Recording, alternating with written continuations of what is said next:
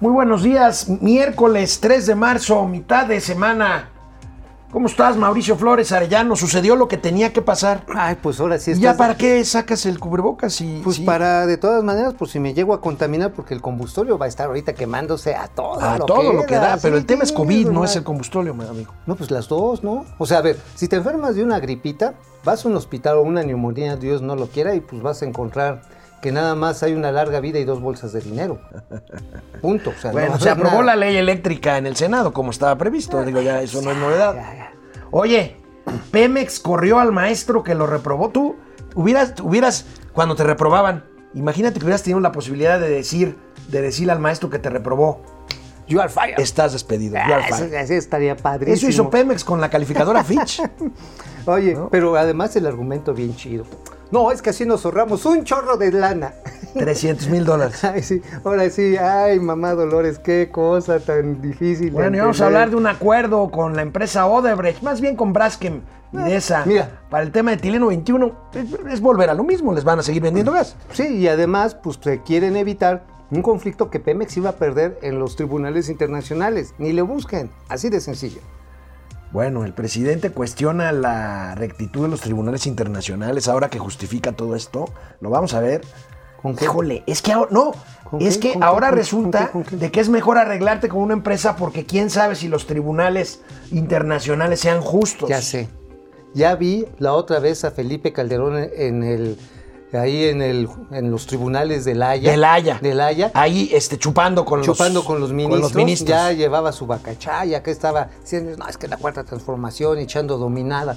No, pues, pinche Felipe Calderón sí se pasa, ¿eh? Además, qué poder este cuate, ¿eh? O sea, hace 12 años se fue y todavía sigue moviendo los hilos, me cae que está cañón.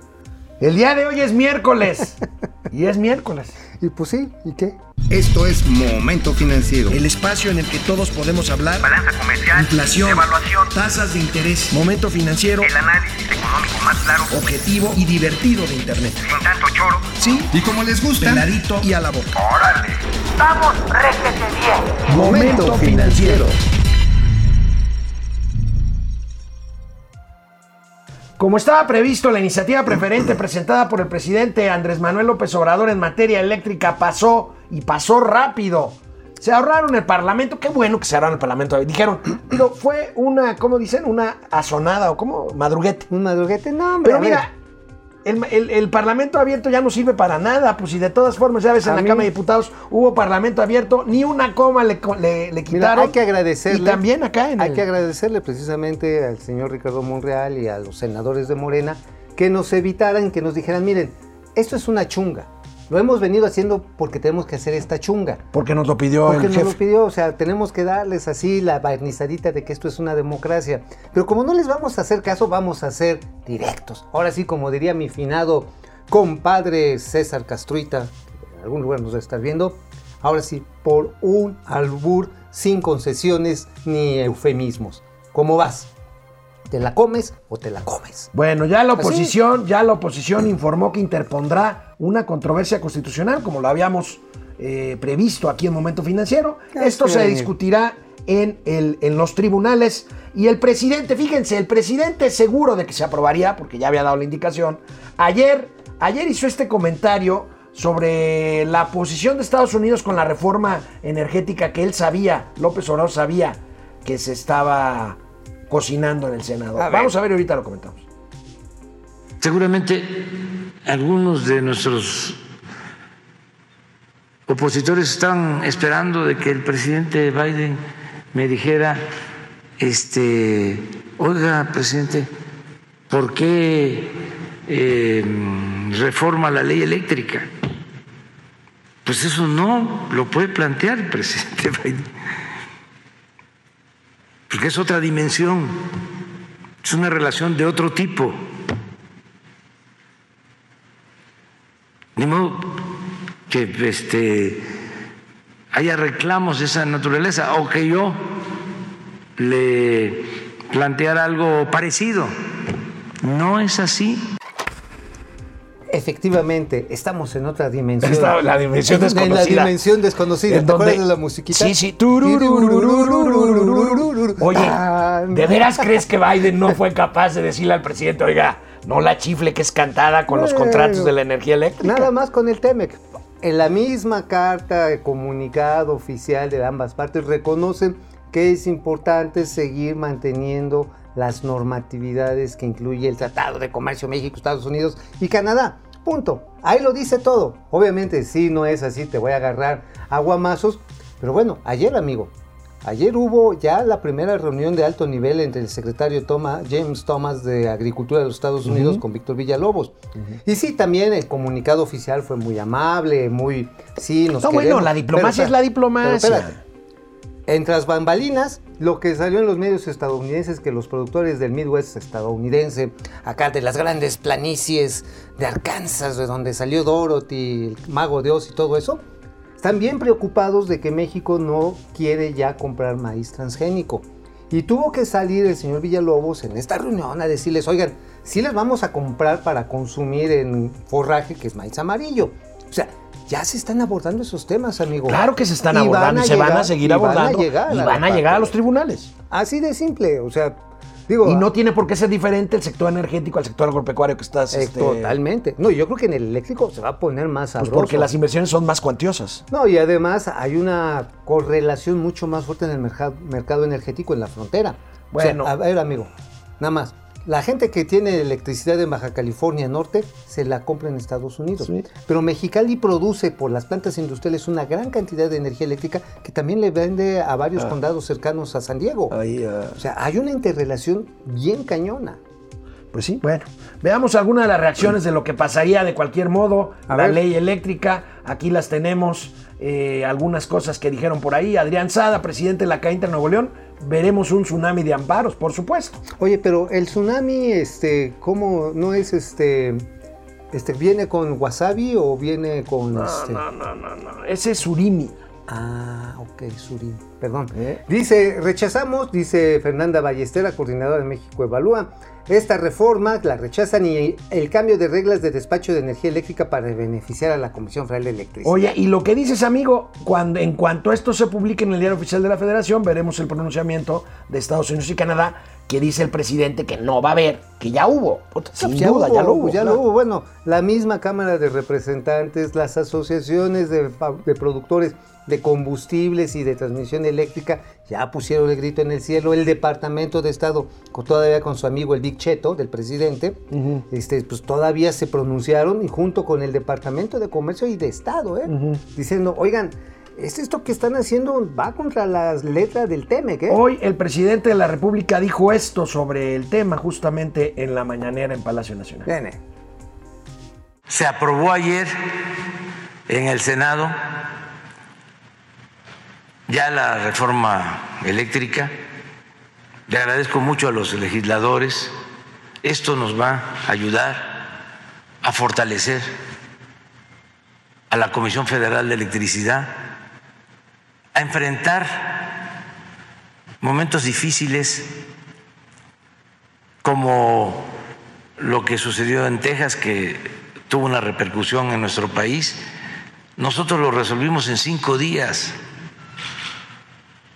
con nuestros trabajadores, los trabajadores Hinches güeros, están rebabosos, no están re pendejos. O sea, La verdad, nosotros así, y ustedes siguieron Vamos jodidos. vamos a corte y regresamos. transformación, ches güero. Regresamos después de una pausa. Bueno, pues este, hola Internet, ¿cómo están? Alejandro Méndez otra vez se ¿Qué levantó. onda, Alex? ¿Qué onda? Desde Querétaro, Francisco Guerra, con el caos de la vacunación que existe, Hijo. ya estamos viendo que me traigan una playera que diga, mi abuela ya se vacunó en Houston y me trajo esta triste playera. es buena idea. ¿Por Oye, qué sí, no lo que- vas y lo haces? Lo vas a vender como pan caliente. Oye, sí, en el aeropuerto estaría todo dar. Sí, Vamos sí, a vender. sí, sí, sí, Mi abuela se vacunó en Houston y a mí me trajo esta pinche Play- playera, ¿no? Oye, sí. Pili Sainz, hola Pili, buen ombligo de semana chicos, Pemex está cada vez peor. ¿Puede significar más pérdida de empleos gubernamentales? Sí. Sí, Totalmente. Oye, pues es que nada más, a ver, le agarran y le condonaron cuánto fue 75 mil millones de pesos en impuestos el año pasado. Bueno, ahorita vamos a ver lo que dijo el director de Pemex este, sobre... Agarra y regresa a una cantidad de impuestos por ahí de 500 mil millones. Ajá. Pero después va y pierde otros 500 mil millones. No, no, no. El resultado vale. es una Dice. Pili, por cierto, ¿quién dijo que le va a Cruz Azul? Yo, Pili. ¿Tienes Hijo. algún problema, Pili? Ya, tranquila con mi crush, ¿eh? Tranquila, tranquilo, ¿La tranquilo. vas a defender? Pues, pero ¿por qué sí ya no? me está... No, no me está agrediendo. Yo le voy al Cruz Azul, Pili. ¿Hay algún problema? Pues, pues bueno, cada quien sabe con quién pierde. Arturo Olais desde Sombrerete. ¡Ah, Arturo caray! Olais. Desde ¿Qué? Sombrerete. ¿Qué dice? ¿Te acuerdas que- Del, del Cuídate mucho, Arturo, se te extraña. Mike Se te White. quiere mucho, amigo. Buenos días, saludos. Raimundo Velázquez Hidalgo, buenos días, nuevo financiero presente, Zacatlán de las Manzanas. Manzanas. René Franco, jefe, excelente mitad de ¿Cómo semana para usted, ambos. señor? Gracias, jefe Alex, por tus consejos, mi querido René, es un privilegio. Ismari Martínez, buenos días. Guillermo Sánchez Mendoza, muy buenos días, hoy me toca vacuna. Ah, ¿A qué se reverá? ¿En dónde? No sé. Oye, pues Este, di dónde. Bueno, es que es por Guillermo Sánchez. ¿no? Este, a ti ya te inocularon, ¿no? Pues eso, cuando me enamoraba de Chavito, eso me pasaba. Francisco García, buen día. En estos dos años, ¿cuán- ¿cuánto, ¿a cuánto ascienden las pérdidas de Pemex y CFE en aviones presidenciales? Uy, la otra vez hiciste la Hicimos, multiplicación. el- sí, si son cerca de 600 mil millones de pesos y el otro estaba... 78 mil, como 700 mil millones entre los dos. Entre los dos, pues sí, nada más hay que verlo entre 4 mil 200 millones de pesos. Ahorita le hacemos la cuenta. Ahorita hacemos la cuenta. Bueno, Eso. José Almazán Mendiola, jóvenes ilustres igualmente, de premercenario. Después del siguiente corte, vamos, vamos contigo. ¿Tú a quién le vas, de pre? ¿A Por lo quién? veo, ¿no? Al Cruz Azul. Ah, bueno, pues es que ese ya es de viejitos, ¿no? Sí. Sí, muy de viejitos. Vamos a la tele, volvemos. Mi señor padre le iba al Cruz Azul. Ayer Pemex eh, fue objeto de un sinnúmero de comentarios en redes al dar a conocer un comunicado que nosotros les informamos a ustedes a través de nuestras redes sociales. Resulta, resulta amigos, que como ustedes saben, las entidades que emiten deuda y sobre todo pues, eh, empresas privadas y empresas públicas como es Pemex, pues eh, son sujetas a calificación de empresas especializadas en el mundo, Standard Poor, eh, Poor's, Moody's, eh, Fitch, eh, que dan una calificación sobre la cual se basan los inversores para invertir o no invertir en estos papeles. Bueno, vamos a ver el tuit de lo de ayer porque ver, fíjate que Pemex canceló el contrato de Fitch, que casualmente Fitch es la que le quitó el grado de inversión hace algunos meses. Y pues se nos ocurrió poner, amigo, de cuando el alumno despide al profesor que lo reprobó. O, Pues, o algo así, digo, también es como cuando ibas, te tronaban en la escuela, en la primaria, ibas a de chillón con tu mamá y tu mamá agarraba y cacheteaba al maestro, ¿no? Ah, podría ser un, un algo similar. Digo, en este caso, pues Pemex no se maneja solo. Pemex fue y le pidió permiso a las más altas instancias federales, pues para decir, oigan, ¿cómo que me están quitando la calificación? ¿Para qué ven que hago mis tarugadas? O Bueno, sea, este feo. Fitch le quitó el grado de inversión a Pemex y lo redujo a bono basura. Ah, después vendría, un año después, Standard Poor's a hacer lo mismo. bueno, sí, pero Standard Poor's se queda, ¿no? Pero vamos a ver. pero vamos igual a al ver. rato le dan gas, ¿no? Ah, igual. Igual. Igual. Vamos a ver, ahí está, amigo, ve cómo, cómo traía Fitch a Pemex. Pues es el maestro que lo traía a zapazos. Y, traía- y- y- y la mamá, más bien el papá. El papá, en o, este o caso. el abuelito, ¿será? Pues el papá. de- ¿El papá? El papá, sí, sí, sí, da para papá todavía. Le dijo, sácate, maestro, y lo corrió. Ajá, Ahí está. no sabes los esfuerzos que está haciendo mi chamaco. Bebe menos, es bono basura. Se, se desvela todas las noches, hace su tarea. Es un buen muchacho, Ajá, es incapaz, es cumplidor. Va por este, los chescos todas las tardes. Así es. No Este, hace tranzas. no hace tranzas, Sus amigos que trabajan con él Son son, honestos. muy productivos, muy honestos. Ajá. Además, siempre hablan con la verdad y no traicionan. ¿Para qué me lo reprueban? Y tómala, que echan para Las otras dos calificadoras grandes, Standard Poor's and Moody's y Moody's, eh, que seguramente bajarán con esto, porque esto va a influir también, o sea, pues eh, A ver, finalmente, finalmente Fitch va a seguir calificando a Pemex si un cliente se lo pide. Mira, ah, es más, siendo una empresa global que emite papeles en- a nivel global, cualquier inversionista institucional, haz tú de cuenta BlackRock, que tiene papeles de BlackRock. Pemex, va a decirle, ok Fitch, mira, aquí están tus, tre- ¿cuántos? ¿300 mil qué? ¿De qué? De lo que le pagaban a Fitch. Eh, 300 mil dólares, un poquito más. Ah, mira, aquí están tus 300 mil dólares, Fitch. Sígueme. Califícame, cali- Sígueme, califícame. califica, Bueno, porque mis inversionistas sí quieren saber cómo le está yendo a Pemex. Bueno, vamos a ver cómo están las calificaciones de Pemex hasta ahora de las principales firmas. Ahí la tenemos, amigo. Este, ahí, del lado izquierdo está indicado hasta dónde tienes todavía grado de inversión. Pues mira, Pemex todavía tiene grado de inversión Con Moody's. con no, pero con Moody's en otro papel ya no. Sí, ¿no? Ya en grado de inversión. Con Standard Poor's todavía lo tiene ahí en el límite inferior. Ajá. Y bueno, Fitch se lo había quitado y lo mandó a bono basura desde hace algunos meses. Ahí los tenemos, amigo. Pues ahí está. ahí Está Alan Purs, este, los pues maestros. está a nivel cachetero, está en la rayita. Ahí luego. ¿Qué luego, implica perder el grado de inversión, amigo? Pues que va a salir más caro el cobro de. de- O que no te van a prestar. No, hay espérate, fondos, no, hay espérate, fondos. aguas, hay ver, algo peor. Hay algo peor. a ver. Cuando se llega a perder el investment grade, ¿ok? Grade. Grade, o sea, cuando lo pierdes, hay cláusulas en ciertos tipos de papel de emisiones, sobre todo de corto plazo, que obligan al deudor a pagar inmediatamente todo. ¡Pum! Oye, Y es- entonces se viene una salida, una no, pues sangría una impresionante. una sangría de- impresionante. O sea, no tengo muy claro cuánto es, pero eh, fíjate que algunos exdirectivos y consejeros de, exconsejeros de Pemex hablaban de que había ahí entre 4 mil y 6 mil millones de dólares en esta circunstancia. ¿eh? Bueno, oye, pero el presidente insiste, insiste en el tema de rescatar Pemex, de echarle dinero bueno al malo y de los beneficios que supuestamente trae. Claro que va a traer. A. Tú no entiendes, neoliberal. A ver. no le cueste más a la gente. Y eso se va a sostener. No va a haber gasolinazos. Entonces, sí tenemos este, que destinar subsidio para que el precio de la gasolina se mantenga. Lo mismo el precio del diésel. Entonces, estos excedentes pues son para fortalecer la economía nacional y en especial a Pemex. Acabamos de firmar un acuerdo, un decreto, ¿por qué no lo explicas? De reducción de impuestos a Pemex para que tenga más eh, recursos. Pero además se le autorizó un recurso adicional para que tenga solvencia y pueda eh, pagar sus compromisos, incluso ya no eh, reestructurar su deuda, sino este, lo que se vaya venciendo se paga y no se solicita más deuda. Ese es el plan que se tiene. Bueno, pues es así como cuando Cristóbal Colón quería llegar a las Indias Orientales y madres que llega a América, ¿no? No le entiendo nada.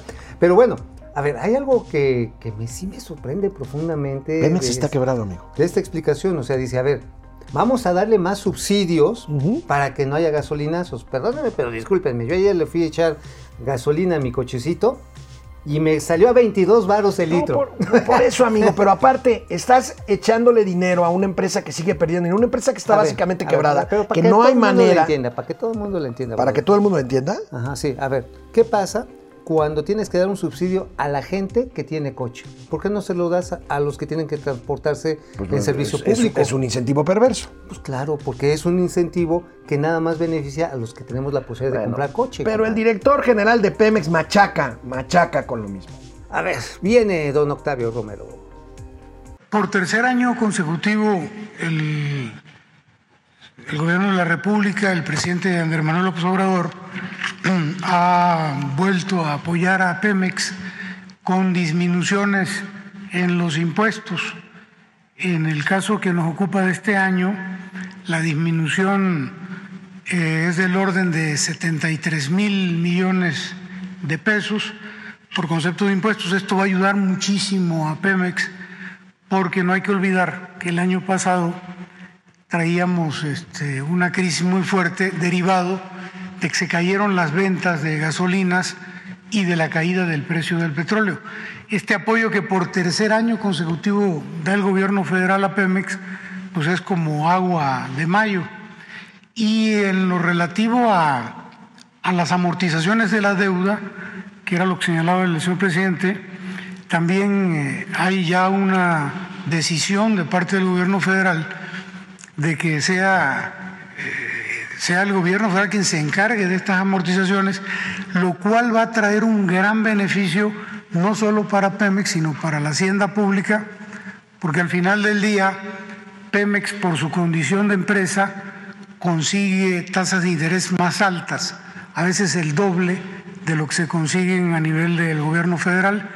No tiene, no tiene lógica, no, No, tiene. sí, no, es bueno, Porque además su- estás como separando Pemex de la hacienda pública, es lo mismo. Pues sí, dices, a ver, traigo 20 pesos aquí, pero no me los quiero gastar, mejor me los paso a la otra bolsa y de ahí sí compro los gancitos. Pues sí.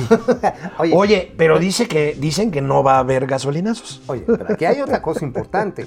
La deuda pasa a ser deuda soberana. Sí. Ok, puede tener un menor costo. Sin embargo, esto va a aumentar la deuda del gobierno. O sea, o sea, es lo que les estamos platicando. Y ahorita- Ya se está formando el FOBAPROA de la Cuarta Transformación. Y ahorita, ah, esa parte de la aeroproa. Ajá, está este. Bueno, ahorita de regreso vamos a ver los ingresos, cómo cayeron los ingresos en enero de Ahí está. 2021. Volvemos. Bueno, volvemos internet, este, ¿cómo están? ¿Cómo siguen? Saludos, saludos a Tocho. Saludos, ¿dónde nos quedamos? En Depre, ¿verdad? No, Depre fue el primerito. No, no, no, Depre, la primera fue Pili. Ah, sí es cierto. A ver. Hola Depre, con lo de Pemex, dice, nos comenta que ya le autorizaron sus vacaciones para la otra semana. Ay, qué padre. Y eso, que, es- O sea, ¿por, qué por qué bueno. nos, pero ¿por qué vende Qué pan bueno. enfrente de los pobres? Pues bueno, alguien tiene que descansar en Con esta lo de Pemex y la reforma energética aprobada en la noche, que no espera para los usuarios finales como todos nosotros nos vamos a Canadá, ¿qué nos espera? Pues van a aumentar las tarifas eléctricas, así de Pues sí, simple. Y si tú no lo notas es porque el gobierno las va a volver a subsidiar. Y si las va a volver a subsidiar, es dinero que tú y yo pagamos impuestos. No, Así y de además que limita el presupuesto, por ejemplo, para inversión. Si de por sí no se ha invertido en obra pública, salvo los proyectos especiales del gobierno, pues las carreteras por eso parecen cutis de adolescente cacarizo. Por eso las calles en la Ciudad de México, pues parecen este, pues paraíso de, de- ¿cómo se llama? De los estos que andan en sus tablitas de surf, de, De surfistas. Parece paraíso de surfistas. Este, se va a ir reflejando en la calidad de los servicios públicos, como la vacuna. Oye, Bueno. oye, Bueno, oye, oye, mm. ¿sabes qué está saliendo? Que no se han pagado las vacunas. Pues claro que no. ¿A poco lo tenías duda de eso? Pues yo todavía la tenía ¿Y duda hasta hace rato, pero ahorita ya no. Rich Gene, la 4T nos va a, llenar- los va nos va a llevar al despeñadero. Más bien al despejadero, ¿no? Más bien, el despeñadero nos llevó al despejadero.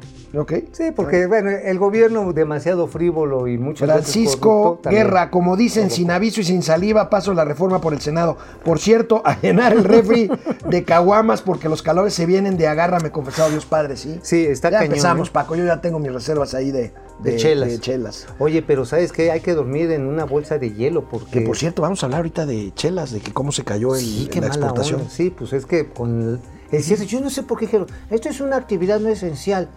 Oye, señor López Gatel, entonces las chelas, los pingüinos, todo eso es una malignidad del neoliberalismo. Oye, por Bueno. cierto, ¿cómo amaneció el señor López Gatel? No tengo la menor idea. ¿No? Ya ves que dicen que estaba aquí, que estaba allá y que Estaba estaba jugando a la escondidilla. Pues no sé, la verdad. Deseo que se recupere. Sí, no, tiene muchas cosas que responder. Bueno, este, vamos a la tele, volvemos. Ayer la Secretaría de Hacienda y Crédito Público presentó, como lo hace cada mes, su informe de finanzas públicas, este con cierre al mes de enero de 2021. Y amigo, ya lo habías eh, comentado ahorita al principio del programa, destaca una caída en los ingresos del 12%. Empieza un año difícil en el que el gobierno necesita dinero, ya sin fondos de emergencia, porque ya se acabaron ¿Ya? ya se los acabaron, sin grandes contribuyentes pendientes de pagarle al fisco porque ya también se los exprimieron. Pero y sin ¿quién- dinero. ¿y quién crees que sigue? ¿Quién crees que seguimos? No, nosotros. Sí. Nosotros. Mira, te van a agarrar así de las patitas, así como a Doña Austeridad. Y órale, órale, órale, órale, órale. ¿Está bien? Bueno, vamos a ver cómo lo dimos a conocer ayer a la hora en que salió esta información. Ahí tienes, amigo.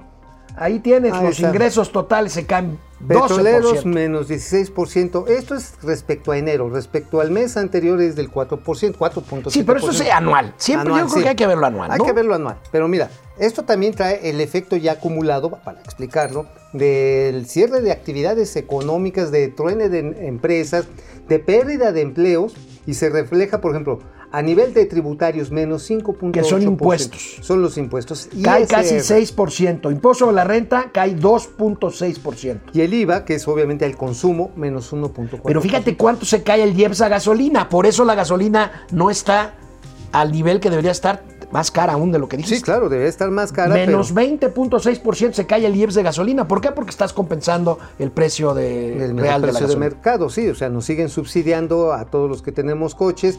Y mira, en los petroleros tiene que ver con una disminución de la plataforma de exportación, menores precios del petróleo. Solamente se empezaron a recuperar por ahí del cuarto trimestre. Empieza una recuperación, pero que también se está reflejando ahora en la presión que sufren las gasolinas al público. Y para que no suban más, como bien decías, amigo, pues le tienen que meter subsidio. Que además es un mecanismo que inventaron los anteriores perversos neoliberales. Perros malditos, asquerosos. ¿Por qué nos dejaron gasolina barata? Veamos este gráfico con el comparativo del mes de enero de los últimos años en ingresos presupuestarios. Es la mayor caída para un mes de enero desde 1993, amigo. Mira, aunque esta gráfica no lo dice en sí mismo, sí muestra una realidad que está subyacente. Ah, La informalidad. Ah, Ok. Sí, porque a ver, la gente que se quedó sin lana, por eso dices, oye, pues el impuesto al valor agregado no se cayó tanto, si los consumidores este, siguieron comprando. Sí, pues se fueron a la tiendita, se fueron al tianguis, se fueron al comercio informal, en, el- en las operaciones a veces en línea que no pagan impuestos, precisamente por eso. Y es lo que estamos viendo. ¡Pum! Se cae el consumo, se cae el impuesto sobre la renta por el cierre de empresas formales. Oye, por, por eso le surge el remanente de cambiario del Banco de México que están esperando para el mes que viene, ¿no? Para abril. Sí, ¿cuánto va a ser, Para abril o para mayo. Yo calculo que no van a ser más de 150 mil millones de pesos. No, pues digo, nada más que ese no es para gastárselo en jóvenes escriturando el futuro, no es sembrando vida, es para pagar deuda en primera instancia y después se tiene que aplicar a programas de infraestructura. Y lo que quede, si es que queda algo, se tiene que llevar a las transferencias a los estados, que por cierto, este, también en este reporte lo que refleja es que hay una disminución de prácticamente el 5% de las, de las transferencias del gasto federalizado a las entidades. De Es las transferencias que le da el. Estado mexicano a, a los estados, a al los Pacto estados. Federal. Entonces el pacto federal pues está haciendo pato agua porque pues no le está llegando lana. Bueno. Bueno, ya vimos los Ahí ingresos. Ahora veamos el gasto. El gasto también se contrae. Fíjate, amigo, me llama la atención. Se registra en enero un subejercicio de gasto de casi 5%, 4.9%, incluyendo increíblemente un subejercicio en el gasto de salud. ¿De amigo. cuánto fue de salud? De salud fue más o menos 14%. Ay, no más. Pero ahí Ay, tenemos no el subejercicio total. Bueno, mira, pues esto es la fórmula preferida de los neoliberales, ¿eh? En una crisis aceleras el ciclo. Reduces el gasto. Ajá, sí, o sea, profundizas la crisis porque en una visión, pues yo diría neodarwiniana. Neodarwiniana. Sí, o sea. Pero está- Darwin es la evolución de las especies, no, esto es- no los esto- ciclos económicos. Pero este es el neodarwinismo social, es decir, sálvese los más fuertes. o sea, ¿pasas de una economía cromañón a una neandertal y luego a la Homo sapiens o qué? Pues o al revés, incluso, por eso, es- por eso también es neodarwiniano, o sea, se vale el de reversa mami. A ver, ¿qué está pasando con esto? Muchos de los proveedores del gobierno y de las empresas públicas productivas del Estado, como de Pemex, están quebradas, o están quebrando, o se están teniendo que hacer chiquitas. Solamente van a aguantar, por ejemplo, en el caso de Pemex, aquellos proveedores que puedan conseguir crédito y le puedan seguir vendiendo a 30, 90 y se- y 120 vueltas a petróleos mexicanos. Nada más, los demás van a tronar. Y esto, por supuesto, es el darwinismo social, la sobrevivencia de los más fuertes. Digo, perdón, pero ese es el sustrato de una política neoliberal, la que estamos viendo. Perdónenme mis amigos chairos de izquierda, pero pues... El subejercicio Pues asciende a enero a 127 mil, un poco más millones de pesos. Ahora, ¿dónde quedaron los 500 mil millones de varos de la corrupción? Ah, no, era un billón y medio. No, de- no, no, no, ¿Dónde quedó? ya, pues, no, ¿dónde quedó? Digo, ¿Cómo neta, dijo el director de Pemex como buen tabasqueño? Ah, como agua, ¿a dónde? Este, Agua de mayo. Agua de mayo. ¿Por qué es agua de mayo? Pues no sé, porque en mayo, en Tabasco en mayo ni llueve, está bien pinche seco, Pero, mano. pero Tabasco tiene agua todo el año. No, no creas, ahorita están sufriendo los efectos del cambio climático, ¿eh? Acuérdate que las lluvias extraordinarias de diciembre pasado les pegó durísimo, ¿eh? Les pegó durísimo y obviamente ahorita hay, ¿cómo le dicen? Hay estiaje. Estiaje, así se dice a la falta de agua. Ajá, Estiaje. hay estiaje. Ya ves a los cocodrilos con rueditas porque pues no pueden andar por los pantanos.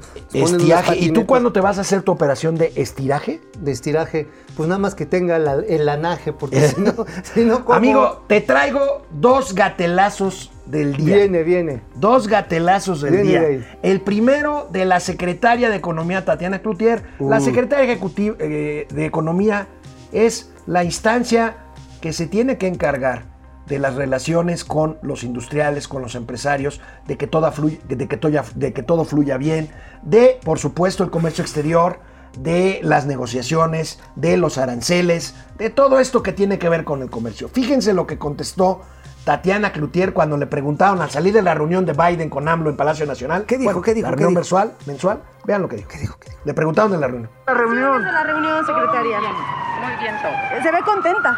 Sí. Algo que nos pueda adelantar, ¿Cómo estuvo? El presidente mañana les va a decir, fue una reunión muy cordial, con muchos acuerdos y muy bonita. El presidente Biden ya dijo que pues tiene la Mañana el presidente les dirá todo. Gracias. el trato de iguales que mencionó el presidente. Dijo que son iguales, lo El reconoce trato ahora. de iguales también presentado por nuestro presidente. Gracias, secretaria. Gracias. Y el otro Estuvo muy bonita, Bonito, dice, muy muy bonita. bonito. ¿Cómo estuvo la reunión, secretaria? Muy bonita. Sí, tenían unas florecitas. Bueno, el otro ahí. gatelazo, nuevamente el gobernador de Veracruz, Cuauhtémoc. García. Viene. Del lado de la ciudadanía eh, no pueden hacer más que lo que la ley les prohíbe. O sea, No pueden hacer más que lo que la ley les prohíbe. Prohíbe. ¿Qué tal? No, Oye, pues- vámonos para allá. no, pues sí, ahora sí, porque a mí todo lo que me gusta es ilegal, inmoral o engorda. Vámonos a Veracruz, que es un paraíso. Ah, no, ¿qué estabas? Vámonos a Veracruz. Oye, esto- a ver, la podemos ver otra, Otra vez, la de está lindísima, está padrísima. lindísima. A ver, Otra vez, échenme al señor Cuitláhuac. Échenlo. Del lado de la ciudadanía eh, no pueden hacer más que lo que la ley les prohíbe. Oye, entonces, No, ¿qué podemos hacer? ¿Qué, qué se te ocurriría hacer? este, Pues entrar por la lana a un banco, entrar por la lana en un banco, Ajá. este, eh, Este- lavar dinero, lavar dinero, no pagar impuestos. No pagar impuestos también, también estaría chido. Tomar, eh, a pesar de que haya restricciones. Canal 76 de Easy, Está canal padre. 168 de Total Play, Momento Financiero, Economía, Negocio y Finanzas, para que todo el mundo... Hasta Cuitláhuac, No creo, les entiendo. ni modo. Aquí estamos de regreso a Internet. Qué ondita con el pandita. ¿En qué nos quedamos, oye, amigo, con- Cuitláhuac está bien chistoso, o sea, Oye, ¿qué onda con ese hombre, eh? sí, es como Mr. Bean, pero versión tropical, ¿no? el, el gobernador desastre. Oye, pero además qué feo se ha puesto Veracruz el tema de la Ah, yo pensé que Cuitlagua, pues ya estaba bien No, feo. no, no, pero el tema de la seguridad está Sí, bien sí, sí, perro. sí, sí, sí, sí, Ah, muy perro y este... Bueno, Marco Reyes, ¿qué ¿Cómo pasa? ¿qué pasa si Pemex retira las otras dos calificadoras? No, por ley debe de ser calificado por por lo menos dos. Sí, por ley y además por certidumbre. Perdón que me limpie los moquitos, pero ¿sabes Ay, qué? amigo, qué, qué Oye, a ver, a ver, ¿no te da alergia a ti el combustóleo que Sí, estamos hijo, respirando? Pero, pero, bueno. a ver, mira, escucha este silogismo. no, no, no, no, no, no. escucha este silogismo. Si el petróleo, como dijo el presidente, es la sangre de la nación, el combustóleo es como la hemoglobina y estos moquitos que ves escurrir son como la prístina alma de Y los tú eres el moco de Momento Financiero. Me sacas de dudas, amigo. Sí. ¿Qué pasa, dice Marco Reyes, si Pemex retira las otras dos calificadoras? Ya dijimos que no puede. Ángel González Mosqueda, ¿en qué nos beneficia la nueva reforma? Pues este, en que vamos a rescatar la soberanía nacional. Oye, ¿y eso? ¿Nada más? A la empresa productiva del O sea, Estado. aunque vamos a pagar más cara la luz, pero Sí, vamos pero a ser va a ser tuya, va a ser tuya. Pero va a ser mía, Sí, ok. pues, bien Susana mexicana, Ramos, saludos norteños, chicos. Bueno, está bien. Jacob Frías.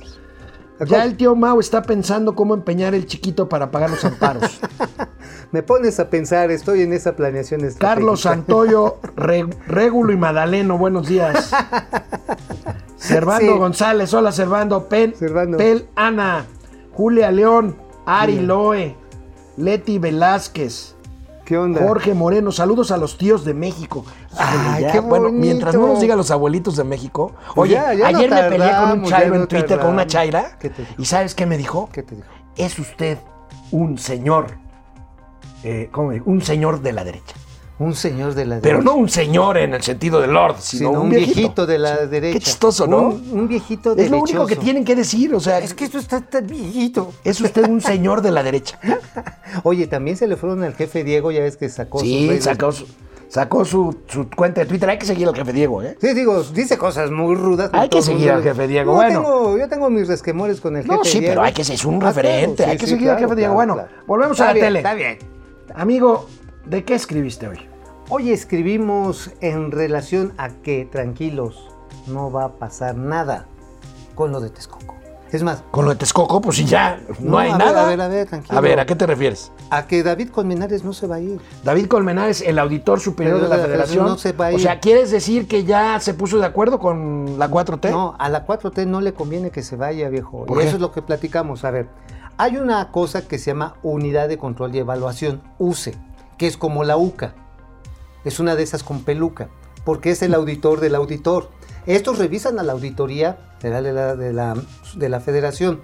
¿Y qué pasa? Para que echen para atrás al, al contralor y de entrada a su reporte sobre eh, Texcoco, tiene que venir precisamente una explicación de la UCE. Es decir, va para atrás. Mientras no pase eso, no se puede ir el contralor. Punto. Es más, Ahora. eso es en- a nivel procesal. ¿Quieres que te cuente A nivel parte? político. A nivel polaca. A ver. Si lo sacan y lo agarran a patadas y fuera mendigo Colmenares, usted es un neoliberal de lo peor. ¿Qué crees que va a pasar? ¿Qué va a pasar? Tiene que venir una recontratación, recontratación, pero se hace a través de un concurso de oposición. Es decir, se presentan los interesados. Ahorita hay un chavo que se llama, este, creo que se llama, bueno, no es un chavo, es un ex profesor de, de la náhuac, se apellida Villanueva, creo que es Víctor Villanueva, y este, es un cuate que tiene credenciales, el que está en la UCA, perdón, en la UCE, este, y esto lo que hace es revisar cómo va a darse el procedimiento. ¿Tú crees que les va a dar tiempo antes de las elecciones? Ah, no, pues claro que Ah. no, pero no tiene que ver nada la Auditoría Claro Superior de la Federación sí. con las elecciones. A ver, ¿por qué la auditoría que hizo el señor Colmenares fue de resultados o como le llaman operativa y no financiera? ¿Por qué crees que le hicieron así? ¿Por cuestiones políticas? Entonces, otra- a ver, me estás ver, diciendo que hay un enjuague entre hay el un auditor. acuerdo, hay un acuerdo, a ver. O sea, el, el auditor hizo eso a propósito para que la auditoría- 4T pudiera hacer el la escándalo que hizo. la auditoría de desempeño te muestra que eres un tonto, un manirroto, que eres un desperdiciado, que hiciste las peores tarugadas del mundo como las que hizo Gerardo, Ferrando, Gerardo, Gerardo Ferrando Bravo, el que que, fue era el administrador del aeropuerto. Ajá, sí, y que dejó que se inundara. Él permitió que se inundara porque no bombearon el agua. Bueno, ahí no pasa nada, nada más te exhiben, no hay responsabilidades. Cuando es financiera, sí hay responsabilidades y eso se pacta en el programa de fiscalización Entonces, de cada ¿me estás diciendo que el auditor superior de la federación nos engañó Consintió. con la verdad? Consintió, sí, dijo, sí, te voy a auditar, pero no te voy a chingar, así para pronto. Vamos Amigo, a saber. no se pueden decir más palabras Bueno, te voy a revisar y no te voy a hacer el cacanicolao. Ok, perdón, se está muy feo eso. Te voy a hacer una auscultación, pero no te voy a generar ninguna responsabilidad. Híjole, estás diciendo algo muy serio, amigo. Ah, bueno, así está el programa de las auditorías. Yo no lo hice, lo hicieron en la Cámara de Diputados.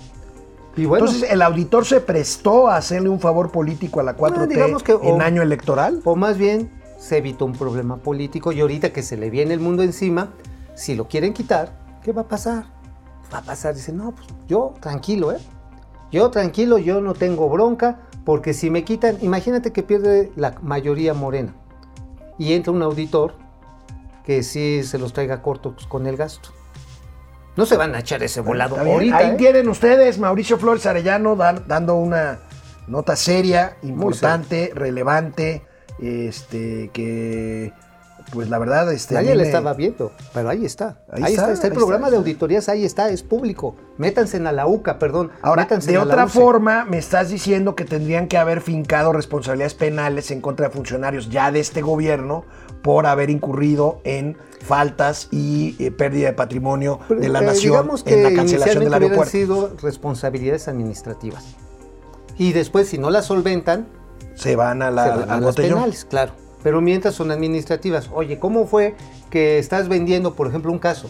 Estás vendiendo el acero especial del Naim, que te costó, no sé, 100 mil pesos, lo estás vendiendo en 20 mil pesos. Para hacer Santa Fantasía. o para como chatarra, para lo que sea. O sea, depreciar un bien público que se compró a un precio y lo vendes es de lo más complicado. Pues que ahí tienen esta, pública. esta sí es exclusiva, no la cantó así, pero esta sí es una nota seria, bueno, Exclusiva. siempre son serias las notas de Mauricio, Pero es un caso delicado este. Es un caso muy delicado. O sea, mientras tengan la mayoría van a poder hacer lo que están haciendo. Bueno, por primera vez, por primera vez en 11 años, las exportaciones de cerveza mexicana Ay, qué cayeron en 2020, pues por supuesto como efecto del COVID, amigo. Veamos la gráfica del periódico El Financiero. Ahí tenemos una Híjole. caída, ahí la tienes abajo.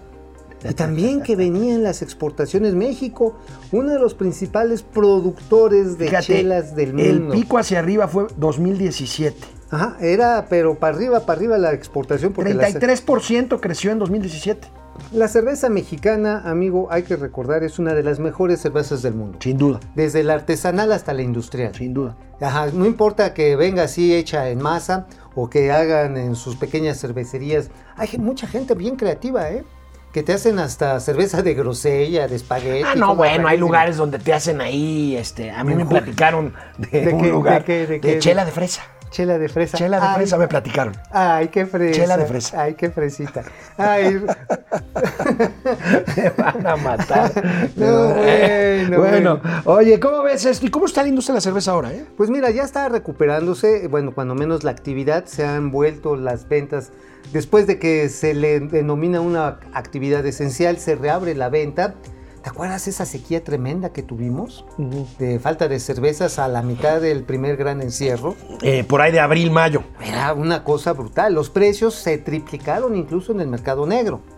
Que los consumidores consuetudinarios de cerveza empezamos a buscar como locos Sí. en las páginas de internet, en Mercado Libre, en Amazon. Y llegaron unas cervezas. llega- llegaron unas cervezas este, rarísimas, algunas Unas que otras horribles. horribles, sí. Este, pero. Pero lo que sea. Pero lo que fuera, eso Lo que era fuera que pareciera chela. Bueno, menos lo que estás So- sobre, menos eso. sobre todo por, las, por la, la calor, ¿no? por la calor. Pero ahora la industria, fíjate que está recuperando terreno, está recuperando terreno también de exportación. Hay que recordar que las dos principales firmas industriales, Anheuser-Busch, modelo que está aquí en México, y Heineken, pues tienen una actividad exportadora permanente y ya recuperaron. Ahora, ¿cuál es el riesgo que tiene hoy? Los temas del agua. Pues Empezando por el de Mexicali.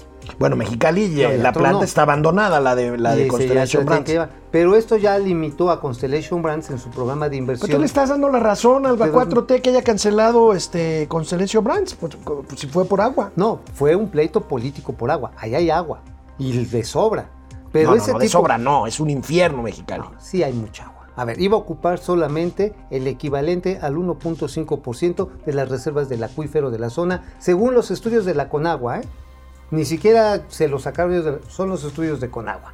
Ahora, hay algunos lugares donde la gente no quiere precisamente por esa percepción de que no hay agua, de que no hay en los acuíferos, porque están muy mal los servicios de distribución de agua pública, que se van a empezar a oponer a que se Ahora, es una plantas, industria de alto consumo de agua, sin duda que lo es. Pues, digo, la cerveza no te la tomas en polvo. Sí, O sea, sí, sí, no, es leche nido. No es para que me saques de- de- del lugar con esas explicaciones. Pero mira, no está. Bueno, la si chela, lo ponen ahí. la chela, la chela, la buena chela, necesita dos componentes: agua de pozo. Eso lo- esa es una característica. Y la otra, granos de alta calidad. Lúpulo, bueno, lúpulo es una, una, una como plantita. Cebada, ¿no? Cebada o trigo. Hay unas cervezas de trigo excelentes que tiene, por ejemplo, Constellation Brands. Lástima, allá este, que se vaya de Mexicali, pero en eh, Ciudad Obregón hacen unas de trigo. De regreso del corte, acuerdo anuncia el presidente López Obrador del gobierno federal con una filial de. Odebrecht, con Braskem. Regresamos después de una pausa aquí a Momento Financiero. Bueno, este, ya habíamos saludado a Leti Velázquez, ¿verdad? Leti, A Jorge Leti, Moreno. También. Miguel Cortés, saludos a Rocky y Bullwinkle. ¿Qué tú eres el Will Ay. Winkle? ¿O quién es? ¿Eh? O mejor, mejor, mira, Este, mejor. mira, por los cuernos yo creo que más bien eres tú, no, Bullwinkle. yo creo que mejor Natasha y Boris Malosnov. Y Boris Malosnov. Malosnov. Sí, no, tú sí das de Natasha. No, no, no. Sí no, tienes no. lo José Manuel papá. González Ochoa. Buenos días, tío Alex y tío Mau. Rubén. Ramos. ¿Qué tal? Buenos días, saludos desde Querétaro. Saludos a todos. Este, Querétaro es un ejemplo de, de- de cómo, De una lo de cómo- y de cómo lo político no tiene que interferir con un plan de desarrollo regional que sigues a pie juntillas, gobierne el PAN, gobierne el PRI o gobierne su tiznada mouse. Ajá, exactamente. Esa continuidad es lo que ha hecho a Querétaro un ejemplo no de México, ¿eh? del mundo. Sí, sí, sí. De veras, Sí, sí, sí. mis felicitaciones a los ciudadanos queretanos que lo sigan haciendo, ¿eh? Porque pues cualquiera la puede regar y, y vean el desmadre que Antonio, nos metemos. Antonio ¿eh? Barrera, el combustóleo va a matar a la pandemia. Pues sí. Oye, este, fíjate que anoche me estaba limpiando mi naricita y este y salió el color de la nación. No rojo. Qué, qué, qué bárbaro. Salió así color marrón. Qué asqueroso eres, no, Tercer imperio mexicano. El DDC, color de la Mi- nación. Miguel Cortés, los Rocky y Bullwinkle de las, de las finanzas. Sí, pues sí. Este, ¿Tú ¿por eres la no? ardilla voladora? Go- Gonzalo, Gustavo López Marín, saludos equipo galáctico. En Saludos. home office, pero con ombligo en la semana ya huele a fin de semana. Ay, sí, ya. gracias a Dios. Maribel Montes de Oca, hola, hola Maribel. Oye, yo voy a andar por Guadalajara este fin de semana. ¿Qué vas a hacer, Guadalajara? Este, voy a ver ahí a los amigos de Pisa. ¿De, De Pisa y corre. No, de Pisa, de la De los- farmacéutica. sí, de la farmacéutica. ¿Ah, sí? Sí, sí, están una línea de productos eh, para la salud muy interesantes. Ah, muy bien. Muy bien. Efren, saludos, dúo, dúo MF, excelente día, comunidad. Francisco Guerra, ¿cuáles son ¿Cómo las consecuencias de no seguir con la calificadora Fitch? Yo Oye, creo que mandas una señal de desconfianza. No, No, yo creo que ya es una señal más que una señal, es una advertencia. Es una advertencia que ya hace temer a los inversionistas, no a las calificadoras. Es decir, ah, caray, estos güeyes que están escondiendo. Pues sí, tercer ¿Eh? imperio Aguas. mexicano. Si Fitch hubiera calificado mejor a Pemex, hasta las patas les besarían. Este, este, Efren, Antonio Barrera, Leoín, Antonio Barrera. No más de oír la voz de ese personaje. Leoín, Davok Badaco. Ah, mira. Davok Badaco. Davot Badaco. Flor Hola. Ruy. Tercer imperio, ya lo vimos. Ya nos vamos. Efren también, Claudia Hernández. Ráfaga Martínez. Nos Gracias, quieren vender que serán los buenos apagones. Híjoles. Bueno, ya nos vamos, nos vemos mañana otra vez aquí por internet, ¿no? Vamos a la tele. Bueno, no sé si ustedes se acuerdan, pero si no se los contamos, hace algunos años, en el sexenio de Felipe Calderón, cuando Pemex producía todavía bastante gas, se le acercó pues una empresa, una empresa filial de Odebrecht, que ahora está pues en desgracia por, por efectos perniciosos de la corrupción ya documentada en muchos países del mundo, para eh, pues terminar una planta de polietileno, de plásticos en eh, la zona de Veracruz.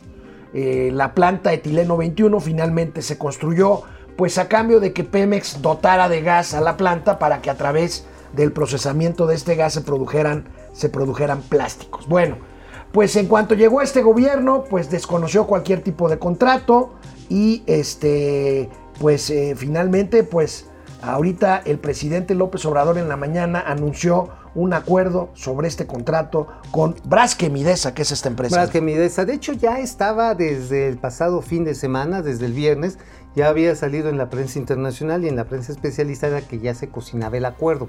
A ver, lo que sucedió cuando llega este gobierno y dice, oigan, desconocemos el contrato porque se están pasando de pistolas. Y es cierto. A ver, Pemex tenía que venderle a 70% del valor de mercado en la materia prima, que es gas. ¿Ah? Del gas es de donde se desprende las materias primas para hacer el etileno y los polietilenos.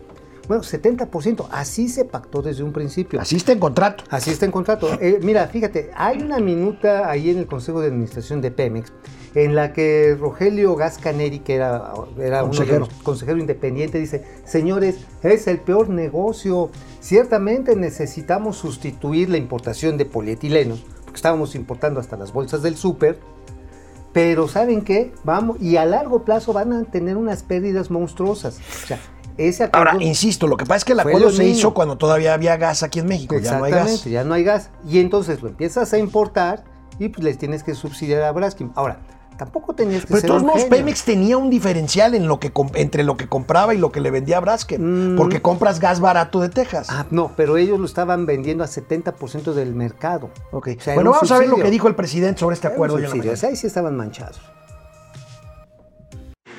Hay una muy buena noticia que queremos compartir con ustedes. Se llegó a un acuerdo con la famosa empresa o sus socios Odebrecht. Sí saben de esta empresa, ¿no? Y en ese tiempo, pues tú firmaste un acuerdo con el gobierno leonino, es decir, perjudicial para el pueblo de México. Y lucrativo para tu empresa. No se puede llamar ni siquiera negocio. No se trata de una ganancia razonable, sino de una apropiación indebida del presupuesto. Entonces, hay que castigar a quien te permitió que hicieras eso. Y lo estamos haciendo y hay denuncias y la fiscalía va a resolver, pero al mismo tiempo vamos a llegar a acuerdos, repara el daño y puedes seguir con tu empresa en condiciones de justicia, de legalidad. Entonces eso es lo que se hizo en el caso de una planta de Odebrecht que produce polietileno en Coatzacoalcos, en Nanchital, Veracruz. ¿Le das la razón al presidente ahora sí? Mira, dice una parte verdad, yo te echo puro choro. A ver, la parte real es que efectivamente era un contrato que perjudicaba las finanzas de Pemex, porque era a largo plazo. A ver, En las condiciones nuevas, no en las condiciones en que se firmó no, el contrato. desde el momento, a ver, dices, oye, te voy a garantizar el precio 70% a 20 años. Pues ya te estás metiendo un balazo en las patas. Un punto. O sea, me hubieras dicho, a ver, en tanto tiempo sí te subsidio porque necesito que haga, se construya una planta de polietileno en México. Va. ¿En la así. planta ahí está? Ajá, sí. Pero agarras, no se lo das a 20 años. O sea, ese es el problema, que se aventaron como gorda en tobogán, como el borras y se fueron hasta el fondo. Ahora, ¿qué es el choro? El choro es, es que es reparación del daño. No. A ver, si Pemex con esta de cerrarles el suministro de gas etileno 21, ¿sabes cuánto hubiera tenido que pagar por daños y perjuicios según el contrato? Por, por, por incumplimiento de contrato. Por incumplimiento. 5.400 millones de dólares. Entonces no hay, ta- no hay tal resarcimiento. no, o sea, es, mira, cada, cada quien con su golpe. Cada quien con su golpe, no te pago las, las penalidades por haber incumplido el contrato y Este, vas a seguir, vas a comprar el gas al precio de mercado, ya no te lo voy a suceder, vas a trasladarlo, ese es el acuerdo, pero yo te voy a dar el suministro, ya, ahora sí. Pero pues si no hay gas, vas a seguir. Pues va- o sea, te vas a seguirlo importando, y lo, pero lo vas a pagar al precio de mercado, ya no te lo voy a subsidiar yo, lo cual está bien, eso es correcto para una empresa privada. Es correcto que Braskin, esta planta de IDESA, que por cierto, IDESA ahí era socio este Javier Jiménez. Su esposa. Su esposa. su esposa. Ajá, entonces, digo, Que dicen que fue una de las razones por las cuales se fue del gabinete. Sí, lo este, cepillaron por eso, para no meterse en broncas. Pero qué bueno, o sea, una empresa privada después de que tiene la oportunidad de crecer con apoyo gubernamental, pues ya que huele, ¿no? Bueno, pues ahí está. Ah, Ahí está el caso de Odebrecht y Braskem. Los Bien, proyectos de ingeniería civil, amigo, en Ah, México no cayeron llorar, no me hagas llorar. 25% al año pasado. Esto es lógico, pues si vimos cómo se comportó la industria de la construcción, pese a las mega obras del gobierno de México, Dos Bocas, Santa Lucía, Tren Maya, ahí tienes 25.35% se caen los proyectos de ingeniería civil en México. Bueno, y es que la ingeniería civil, las obras de infraestructura pesada, han sido financiados en parte por el sector público. Yo sé que muchos chairos dicen, no, es que ya para qué, si el pueblo puede, no lo puede hacer con las manos. Hoy pues ya vieron lo que pasó en Oaxaca, ¿no? Con los caminos. Con los caminos, sí, pueden hacer. O puede hacer las carreteras, híjoles. Mira, la verdad es que hoy por hoy no hay un programa nacional de largo plazo de mantenimiento de las carreteras que ya hay. No hay. Punto. ¿De los caminitos estos o de las no, carreteras? De las carreteras, de las carreteras. Es más, déjame te lo digo así. En ese sexenio no han podido terminar ni siquiera las que dejó a medio andar Enrique Peña Bebé. No. Ni eso han podido terminar. Entonces, no, bueno, pues no han podido terminar el tren este México-Toluca Y tampoco. como diría don Teofilito, Ni lo terminarán. Este, y bueno, estos pro- megaproyectos sí tienen un efecto, Dos Bocas, Tren Maya, efectos locales, regionales, pero no están alcanzando para movilizar el conjunto de la industria y de la comunicación y la infraestructura, infraestructura que antes tenía el PAC. el el La industria de la construcción es el, es el motor, el referente de que la economía se esté moviendo o no se esté moviendo. En amigo. la Ciudad de México, fíjate que sí hay algunos proyectos interesantes, metrobuses, trolebuses, los cablebuses, eso está bien, pero en otras regiones del país, cero. Los mensobuses también. Los mensobuses también, hay, vamos a subir a los mensos también. Bueno, mañana ya será jueves y aquí estaremos Mauricio Flores Arellano y un servidor Alejandro Rodríguez. Ya mero, ya en mero es fin de momento financiero. Cuídense mucho. Porfis. Quédense si pueden en casa y si tienen que salir, usen, usen el cubrebocas, por y no favor. anden besando de a lengüita a los que no conocen, ¿eh? Nos vemos mañana.